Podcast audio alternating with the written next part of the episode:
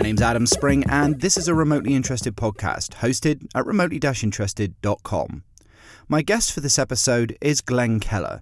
Now, Glenn was part of the emerging computer market of the 1980s, that being the personal computing market. But before that, he did a few things which, as he'll explain, you may not have suspected from him if you know if you know who he is. Now, Glenn worked on the, the Paula chip for the Amiga computer. He also worked on a, a couple of uh, things that uh, some alumni from the Amiga Corp, uh, RJ Mical and Dave Needle, came up with as well. And now he works for a company called Foveon, which, as you'll see, all started back in his Amiga days. Now, in terms of this idea of people and technology, you know, what can we say about Glenn? Well, what I can say is Glenn is a seasoned hardware engineer, um, whether it's a camera sensor or whether it's a computer chip. This is a man that knows his stuff, and he's also somebody that he's very unassuming as well. I had the opportunity to hang out with Glenn quite a bit over the weekend of April 29th and 30th, 2017. I organised a panel for the VCF Southeast 5.0, and Glenn was on it because he was one of the stars of a documentary called Viva Amiga. Now, you can listen all about that on episode 15, where I interview the filmmaker Zach Weddington. If you want to know a little bit more as well, there's uh, Aaron Rochetta's episode, which is number three, and also Dave Needles as well, which is a tribute to Dave. We do talk a little bit about that. Anyway, for now, I will leave you with Glenn. Um, I will say that he is a man of many stories, but in terms of uh, hearing those stories, as I found out over the weekend of the of April 29, 2017, they can just come out, and and when they do, it was a joy to listen to because yes, he's just done so many cool things. Anyway, I will leave you with Glenn for now, and uh, we will wrap up afterwards guess my career in technology started in I don't know college, I guess. Actually, really, it should go back to high school because I got into audio and um, played around in my dad's garage and uh, built my first amplifiers, little stereo that was a lot of fun to build with tubes. So that was that was uh, how it started, I guess. Crystal radios and and audio amplifiers. Um, you know, and taking apart motorcycles and stuff too. That was fun. So that was high school. And then I went to college and I got into I was always into scuba diving and and water things living in Florida. So I got into ocean engineering and started um, working on uh, little remote piloted submersibles.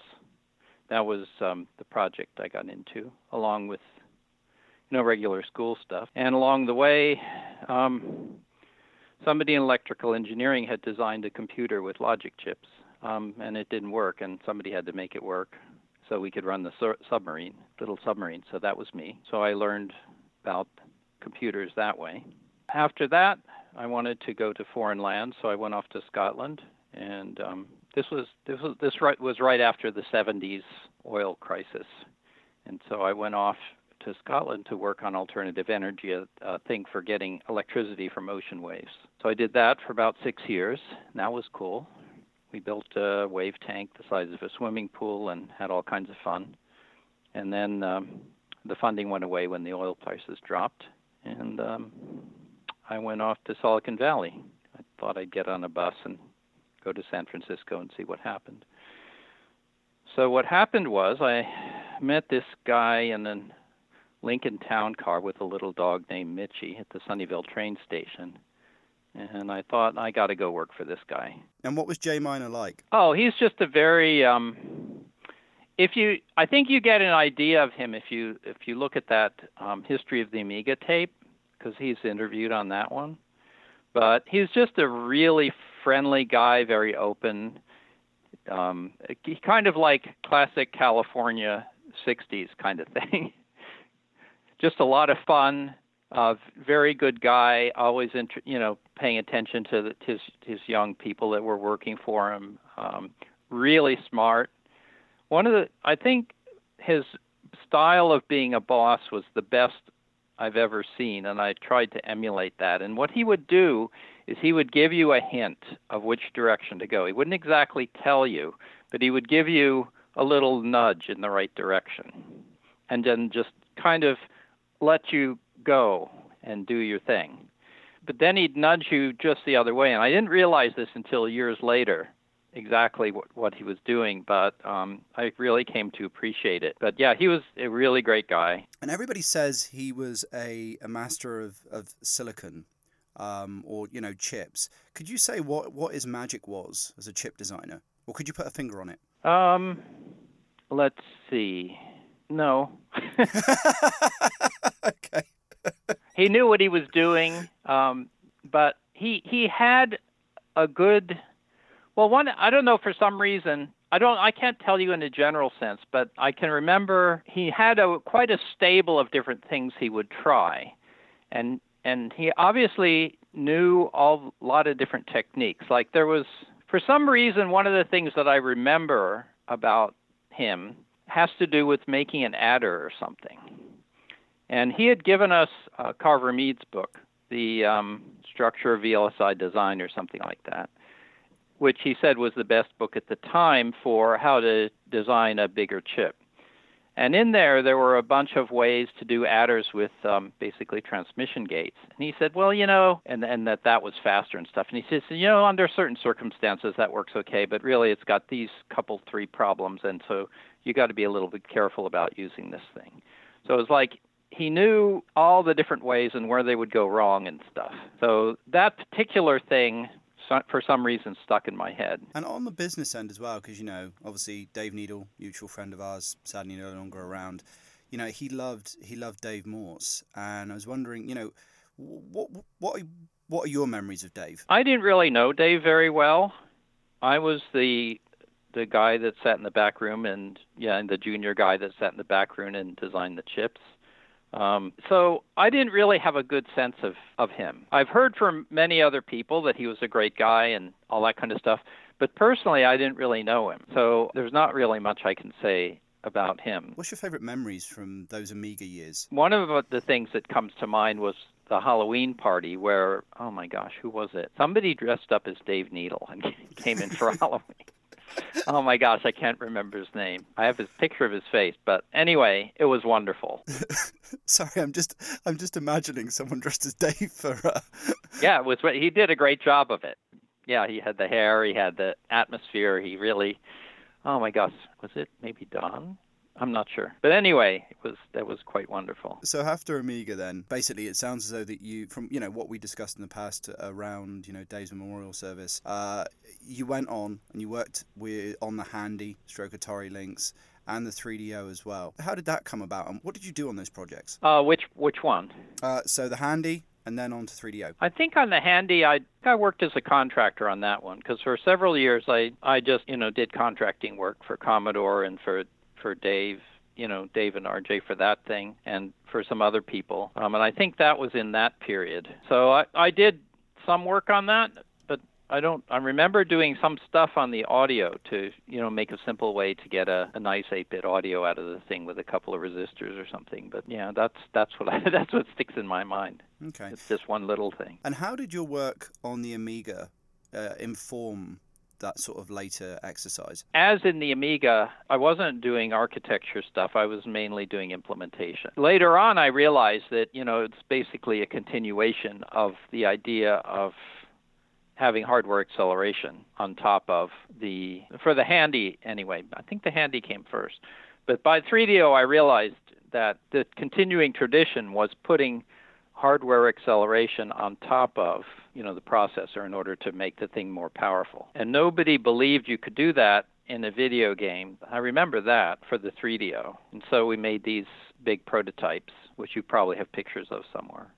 And, and hauled them off to Japan and showed them what could be done if you built, you know, custom chips. Of course, nowadays that's long ago a given, but in those days it wasn't so much. In the uh, Viva Amiga film, or certainly in the clips that Zach gave me for the podcast that I did previously. Uh, you mentioned a very interesting point of uh, part of what the Amiga was doing was to take elements of Unix and mainframe computing and put it in a personal computer. I was wondering if you could elaborate on that at all because I found it a very interesting point. Well, yeah, the the multitasking mainly, which was really Carl. I didn't really understand it so much at the time, but that's you know none of the other personal computers had multitasking, and I think Well, of course they all do now, and um, but that that was one of the big wins because you could do more than one thing at once, and the operating system supported it smoothly and quickly. That was the genius of CARL.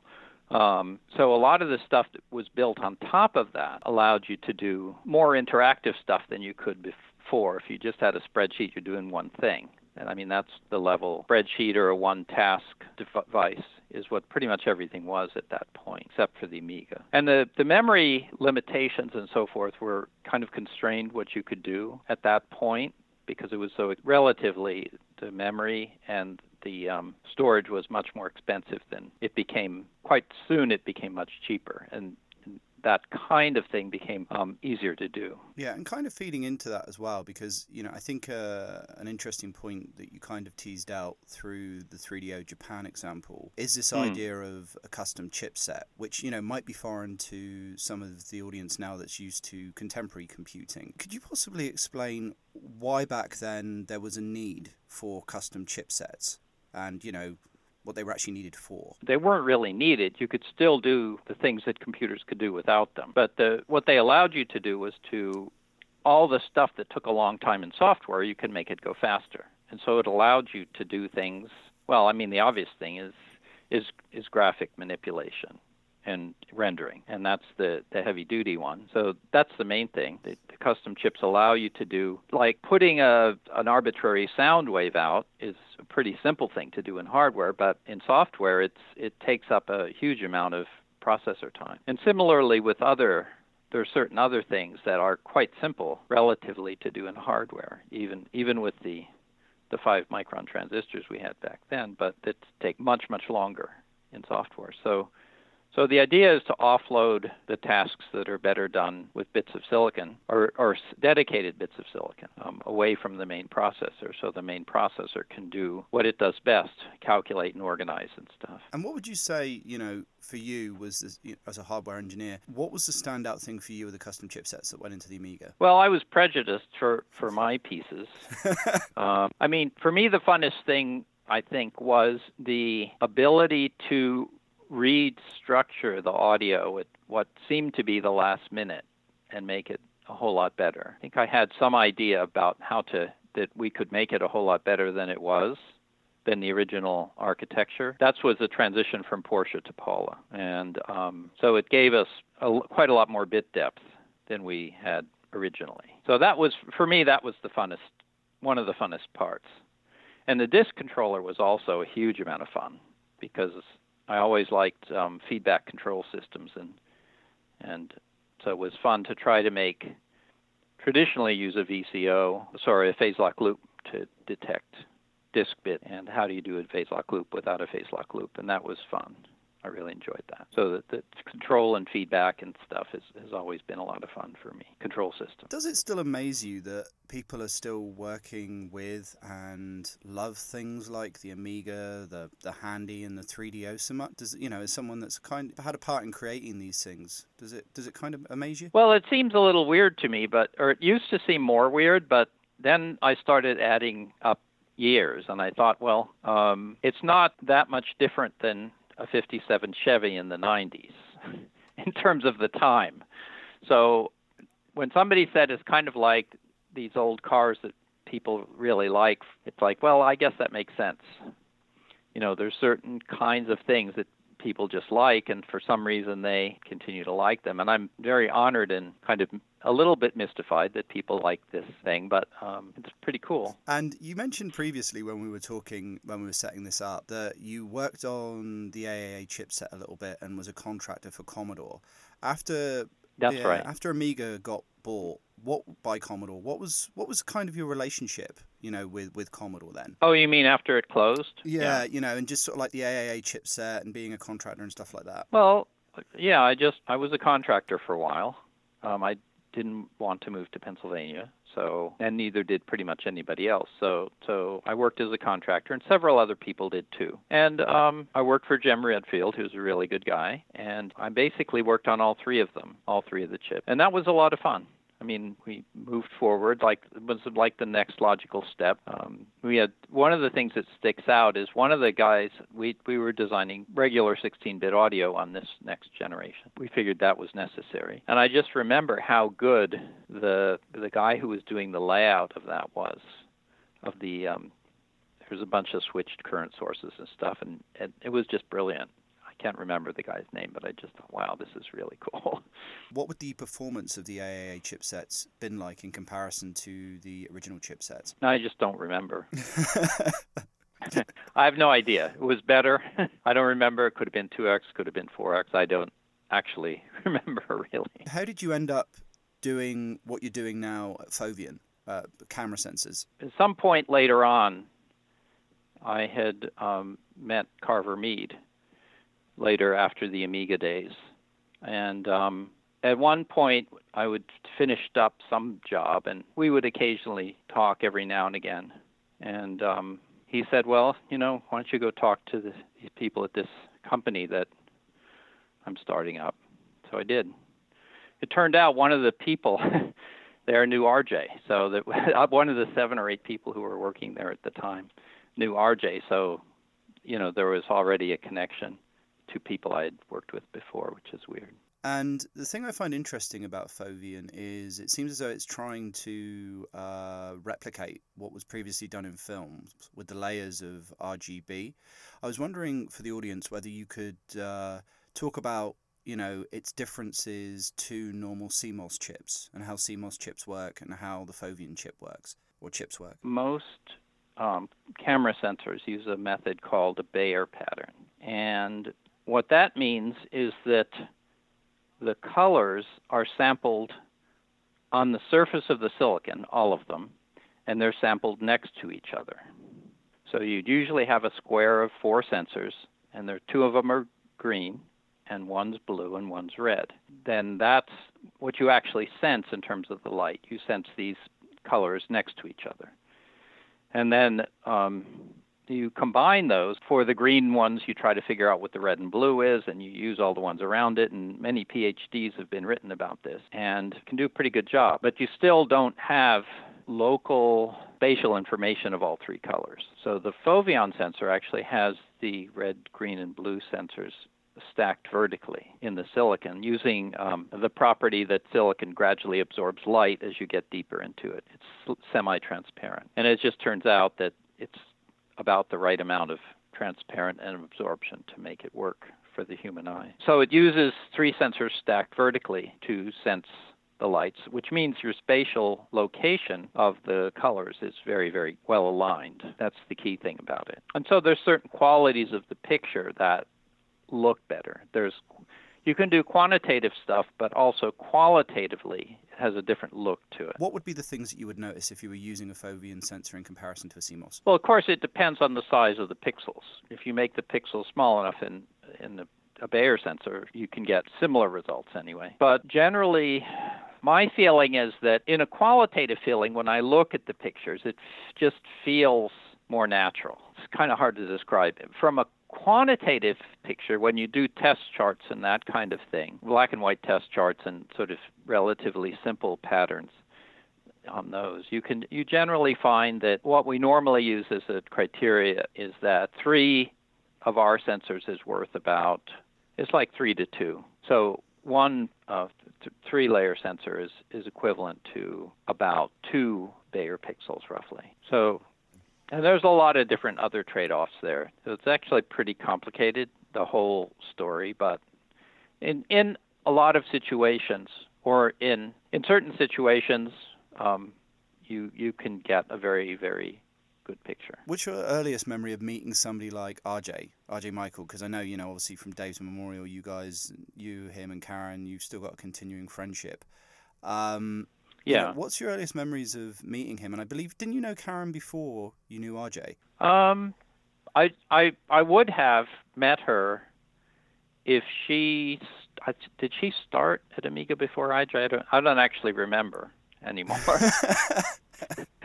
which of them started? I was there before both of them, I know, but I don't remember which of them started first. I didn't really interact with Karen that much um, when I was there she was kind of doing the marketing and all that stuff, and I was like the nerdly guy hanging out in the back corner. So I didn't really know her very well at that time. Um, but I remember RJ and I, he, you know, he was living in an apartment just down the street, and we would, you know, talk about stuff. And he was, as he is now, interested in everything. And I, I, for some reason, what strikes me is, is we were sitting, hanging out in his apartment, and, and playing with a little board in the swimming pool. And I had just come off of this thing in Scotland doing wave power, and so I had you know done some study of ocean waves and stuff, and we were looking at the waves and how they propagated and that kind of thing. And he was trying to think about how to emulate it in software, and so that was it was kind of two young guys, not too far out of college, hanging out, kind of thing. Yeah. And what do you remember of uh, Dave Needle as the janitor? I don't actually remember him being the janitor, quite frankly. I just remember that when he was assigned I remember at some point he was assigned to help me with the prototyping, and I remember talking to Jane saying, "Wow, this guy is really smart." um, so I, I'm uh, him being very philosophical. I think he had a much deeper understanding of. Well, in fact, a lot of the most of the people there, I think, had, you know, like uh, Dale and and RJ and um, Dave Needle and all the you know the other people I worked with a lot of them had been in Silicon Valley or had worked in regular tech in technology companies for a while, and so they had a much or electronics technology companies. They had a much better idea of what this meant. I was, you know, I'd been working on wave power and electronics, and I'd done stuff with computers, but nothing on the level of actually designing a chip. Why Jay hired me, I don't know. but um, so that's the sense I had, or at least some little pieces. One of the last conversations I had with Dave, I, I asked him this question, and I'm you know I'm going to ask you is uh, do you think you know accidental other, otherwise what was created through the Amiga was actually a developer platform? Um, because if you look at the way you know after Commodore went bankrupt and what's going on now with MorphOS, AROS, Amiga OS4, stuff like that, it seems to very much show that pattern that what the Amiga ended up becoming was a developer platform for people and you know this gateway to creativity on a level level that maybe wasn't seen before on a consumer consumer grade level. Do you do you think that's the case or? Yeah, I think so. the The thing that comes to mind is the the video toaster thing because that was create clearly a platform that allowed people to do you know creative stuff at a much cheaper price. At least as far as I know, anyway. I mean, I haven't don't actually know the numbers, but the my impression anyway is that that that was one of the things that allowed people to develop stuff. Or are you thinking about software development? Um, no, I'm thinking about things like the uh, toaster, um, but I guess also you know software development and things like that feeds into it as well. Yeah. Yeah, yeah. Mainly, it, that's the one I know about. I'd worked for other people building um, building add-ons to the Amiga for a while. I did a couple different things. One um, one was a, um, a heads-up display for a little um, remote-controlled submersible. That was fun. So I still had some contacts in the ocean engineering field. So I did that, and I did a couple of other things, little add-ons. Do you remember anything about the Amiga being used in the design of the both the Handy and the 3DO at all? Because I know from like talking to Dave and photographs that I've seen that he showed me that in the early stages of the 3DO, or what became the 3DO, the Amiga was used as a development platform for it. Yeah, I don't, I don't remember that. It's quite possible. It, he's probably, yeah, he's, I'm sure he's tr- right, but I don't remember any of that. What's your standout memories of people like Dale and Carl when they were working on the Amiga project? Well, Dale was always very intense. he was he was a lot of fun, and he would get things done so quickly. I didn't really understand software very well at at that point I had just done really really simple stuff, so I didn't understand the magic of of what they were doing very well. Um, I know that Dale did some amazing stuff with with the graphics and so forth, but I didn't really know what it was he did. The thing the thing that stands out about Carl was it seemed like he was able to make stuff that was like 20 times smaller than anybody else and have it work very smoothly and quickly. So his stuff is the core, you know, the executive and the core of the whole thing was a very solid base for, you know, as far as I could tell anyway, for other people to build on, which is what happened. Um, I was just sad that they didn't um, build the, their own DOS and instead got one from somewhere else because it it turned out to be a lot slower. What memories do you have of uh, Dave Needle? That's you know now that he's not around. What are the ones that, if you think about him from time to time, pop up? Well, he had this um, this Jovian philosophy, which I thought was was very nice. Um, the the what what did he always say? Snot pit when he wanted to buy you lunch. Okay and that that the philosophy of what snot S N A U G H meant, why I thought always thought was really good, and it was, can I buy or do something for you with no expectation of having anything back, and just because it's my pleasure to do it, like it was the idea of gift giving not requiring feedback, not requiring a return, and because it's your joy to do that thing. And that was you know in terms of one of the things that well you asked me for what stands out and that's one of them. It's yeah he was a great guy. Deeply philosophical and very smart. So as i said leading into glenn glenn is somebody who is very seasoned as a hardware engineer but also very unassuming as well and having had the opportunity to casually hang out with him over a weekend it was genuinely a pleasure listening to his stories. And by listening, I mean just stuff that would randomly come up in passing. Like, for example, uh, I hand him a, a, digestive biscuit as way of uh, thanking him after the after the Viva Amiga panel, and casually he just drops in there.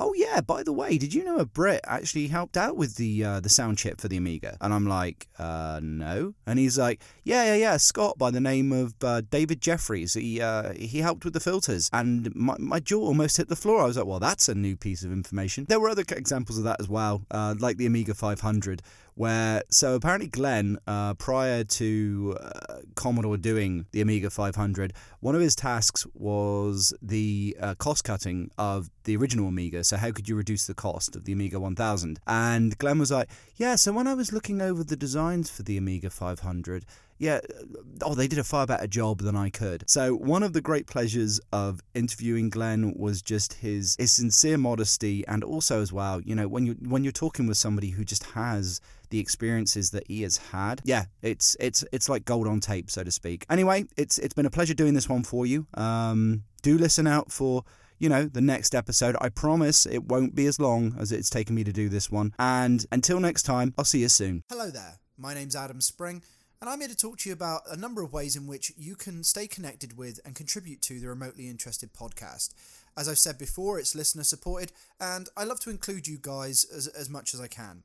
Anyway, the big two are iTunes and SoundCloud, which you can subscribe to. Also, for SoundCloud, you can follow, you can like, you can share, you can do a number of things with the content that I put up there. There's also Google Play where you can check this podcast out, and there's also a Facebook page that you can like. Now, in terms of connecting with me directly, there's a Twitter handle which is at that interested. You can also follow and reach out to me there. And there's also the remotely interested email as well, which is contact at remotely interested.com. Anyway, I love doing this for you. I hope you enjoy it and thanks for listening to the show.